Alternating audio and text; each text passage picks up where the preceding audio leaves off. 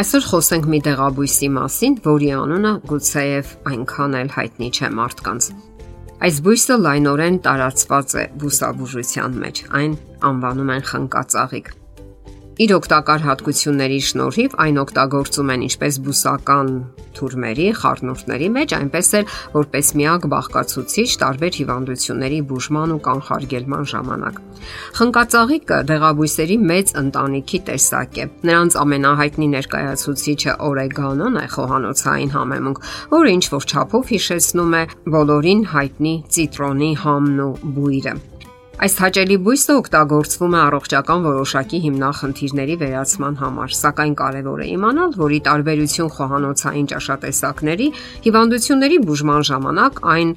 բոլոր դեպքերում չէ որ կիրառելի է։ Օրինակ, այն չի կարելի օգտագործել երեխաների հիվանդությունների ժամանակ, թեև բույսը պարունակում է մի ամբողջ շարք օգտակար նյութեր եւ ֆիտոբաղկացուցիչներ, որոնք վերացնում են որոշակի հիվանդություններ, բնականon վիճակի են բերում ֆիզիկական ֆիզիկական եւ հոգեբանական առողջությունը։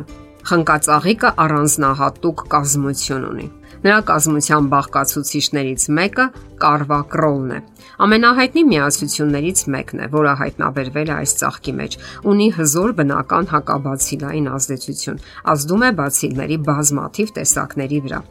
տերպեններ։ Սրանք բավականին օգտակար նյութեր են։ Ունեն հակամիկրոբային, հակապարազիտային եւ հակաբորբոքային հատկություններ եւ օգնում են տարբեր բորբոքային գործընթացների ժամանակ։ Խթանում են աղիքների կծկողականությունը, վերացնում սպազմները, հավասարակշռում են նյարդային համակարգի հարսիմպաթիկ եւ սիմպաթիկ բաժինների տոնուսը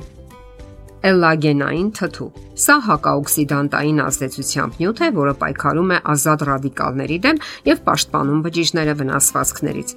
Դրա շնորհիվ բույսն ունի կարդիոպրոտեկտոր ազդեցություն, այսինքն սիրտը պաշտպանող հակաքաղցկեղային եւ հակաթերոսկլերոզային Նարինգին, սա եւս հակաօքսիդանտ է, ունի հակաքաղցկեղային ազդեցություն, արգելակում է քաղցկեղային բջիջների աճն ու բազմացումը։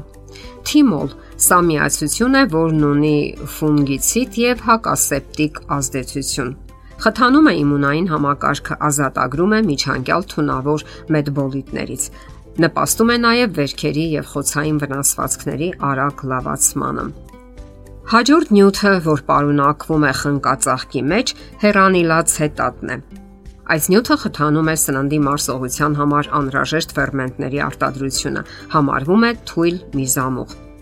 Խնկածաղկի օգտակար հատկություններին լրացուցիչ օգնում են այնպիսի բաղկացուցիչներ, ինչպիսիք են պոլիֆենոլները, ֆլավոնային գլիկոզիդները, դաբաղանյութերն ու հակաօքսիդանտ ազդեցությամբ վիտամինները, բարձր խտությամբ հանքանյութերը։ Սրանցից բացի խնկածաղկի մեջ պարունակում են տարբեր եթերայուղեր, կենսաբանական ակտիվ բաղկացուցիչներ, որոնք ձևավորում են նրա առանցքային ազդեցությունը մարմնի օրգանների եւ հյուսվածքների վրա։ Ինչ բուժական հատկություններ ունի խնկածաղիկը։ Այս բույսի բազմազան ակտիվ կազմությունը թույլ է տալիս օգտագործել մեծ քանակի հիվանդությունների բուժման եւ կանխարգելման համար։ Խնկածաղիկն ամրապնդում է թե տղամարդկանց եւ թե կանանց առողջությունը, սակայն հարկավոր է հաշվի առնել, որ խորհուրդ չի տրվում օգտագործել հղիներին եւ երեխաներին։ Այս բույսը մեծապես օգտագործում են գինեկոլոգիայում, փոքր կոնքի ախտաբանական երևույթների դեպքում եւ հորմոնային խախտումները կարգավորելու համար։ Թեյն օգնում է թեթևացնելու դաշտանային անհարմար զգացողությունները կարգավորում է այդ փուլը եւ բնականon վիճակի բերում սեռական հորմոնները։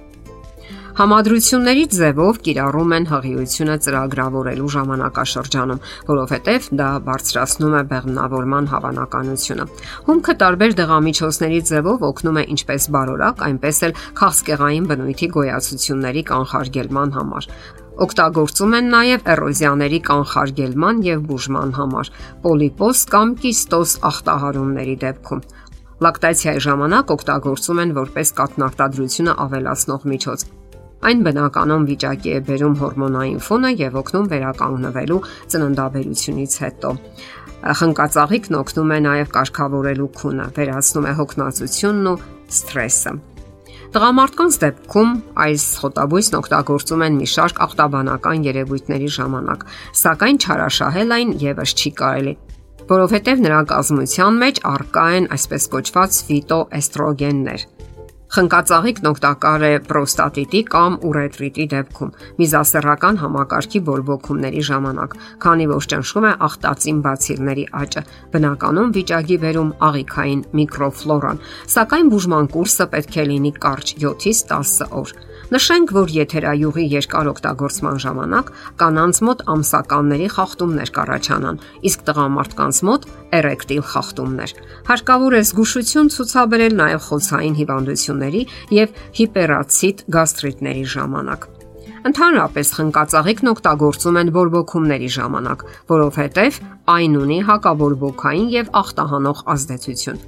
Այս խոտաբույսն օգտակար է վերին շնչուղիների բորբոքային գործընթացների, այդ թվում նաև հազի դեպքում։ Այս բույսն ունի քրտնամուղ, խորխաբեր, լեղամուղ հատկություն, օգնում է իջեցնելու զարկերակային ճնշումը, կարգավորում է անոթների տոնուսը, բնականում վիճակի է բերում գլյուկոզայի խտությունը պլազմայի մեջ եւ խթանում նյարդային համակարգը պրեպարատներն օգտագործվում են գինեկոլոգիական եւ ուրոլոգիական գործունեության մեջ որպես հակաբորբոքային միջոցներ։ Այս հիանալի բույսը կարելի օգտագործել նաեւ որպես սովորական թեյ, կանխելու ստրեսները եւ հանելու լարվածությունը։ Լավ է նաեւ մրսածության եւ բրոնխիտի ժամանակ, որովհետեւ ամրապնդում է իմունիտետը։ Սակայն չարաշահել այս դեպքում եւս խորուրդ չի տրվում։